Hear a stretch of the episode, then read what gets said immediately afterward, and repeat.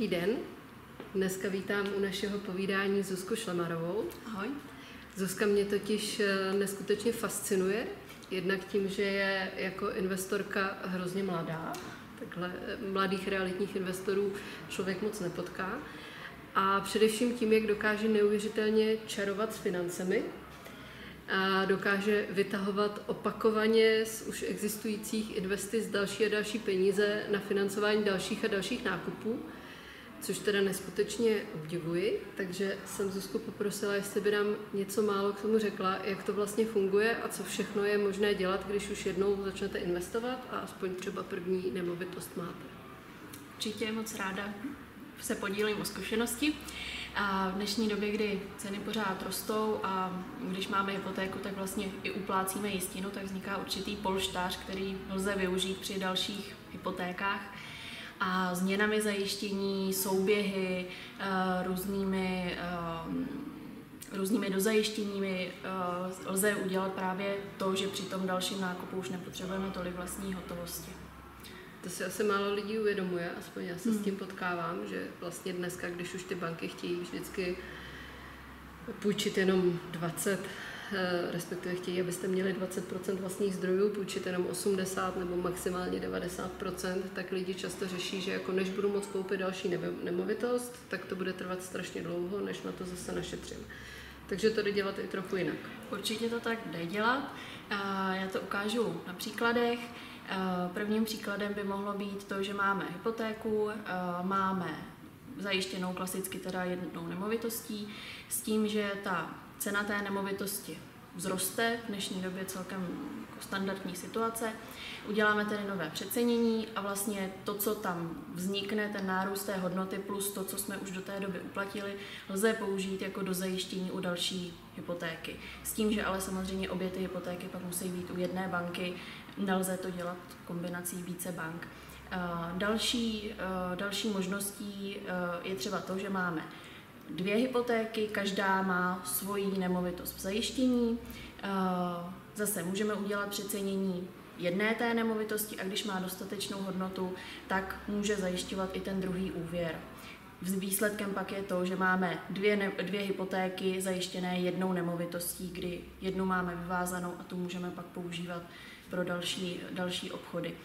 A třetí takovým příkladem může být, eh, že jedna hypotéka je zajištěna dvěma nemovitostmi a jednu z těch nemovitostí přeceníme a výsledkem je to, že vlastně bude mít dostatečnou hodnotu na zajištění té nemovitosti a tu druhou eh, na, na, dozajištění té, eh, na zajištění té, toho úvěru a tu druhou nemovitost pak můžeme zase vyvázat.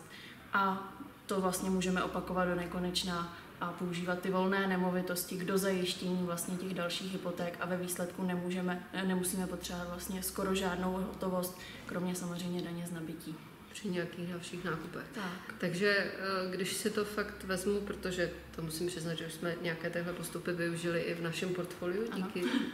tvým úžasným radám, tak vlastně já to můžu používat buď jako vlastní prostředky při dalším nákupu, to znamená, že opravdu jako využiju nějakou odsplácenou část toho úvěru plus případně nárůst hodnoty a dám vlastně bance při novém úvěru, když kupuju nový byt, jednak tenhle nově kupovaný, ale zároveň ještě zbytek dozajistím tady tím prostorem na tom už třeba před dvěma, třemi, třemi lety koupeným mm-hmm. bytem a v tu chvíli nemusím dávat té vlastní hotovosti tolik nebo možná dokonce vůbec žádnou. Ano, přesně tak.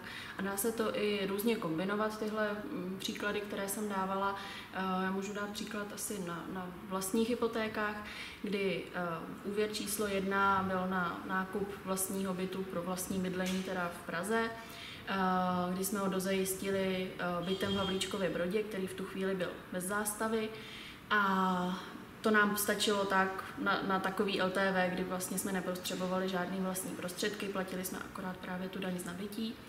Eh, potom, když jsme žádali vlastně o druhý úvěr na koupi dvou bytů v České Lípě, tak eh, jsem nechala přecenit ten byt v Praze a eh, tím vlastně se uvolnila část hodnoty toho bytu v Havlíčkově Brodě, který, která se dala použít na dozajištění toho druhého úvěru. To znamená, v tom druhém úvěru byly v zajištění jak ty dva kupované byty v Lípě, mm-hmm. tak ještě teda ten byt v Havlíčkově Brodě, který byl zároveň vlastně u obou těch úvěrů. A teď... to je pekelná kombinace. No ale to přichází ještě to nejlepší. Teď vlastně po nějakém uh, roce a půl od prvního úvěru a necelým roce po, od druhého úvěru, tak uh, zase nám narostly ty nemovitosti na ceně.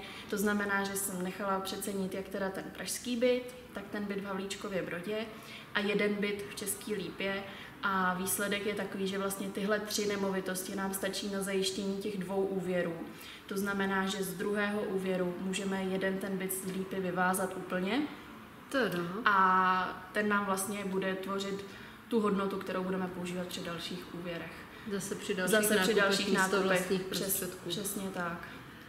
No, velmi vyčerpávající. A e, co mě na tom přišlo asi nejzajímavější, protože e, člověk by si řekl, tak když si vemu úvěr a vemu si pětiletou fixaci, dneska už si často lidi berou i delší, tak vlastně těch pět let s tím nemůžu nic dělat, musím počkat, až to doběhne. A to tak vůbec není. E, ty změny zajištění a přeceňování nemovitostí se dají dělat kdykoliv vlastně v průběhu trvání úvěru. E, má to samozřejmě, každá banka má určité jakoby podmínky, poplatky s tím spojené, ale v zásadě se nemusí čekat na, na konec fixace a dá se to dělat kdykoliv. A ještě bych měla jeden, jeden tip určitě, když byste chtěli tohle dělat, tak využívejte služeb vlastně externích odhadců, se kterými komunikujete napřímo. Určitě bych e, pro tyhle případy nevyužívala takové ty odhady zdarma, co banky dělají podle cenových map někde od stolu, protože ty, ten odhad podle cenové mapy vždycky vyjde o hodně níž než odhad od klasického standardního odhadce.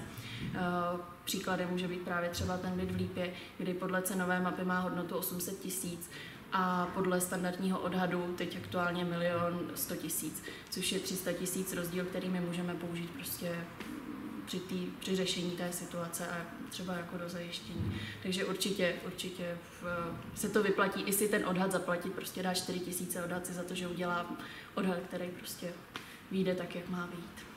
Vynikající.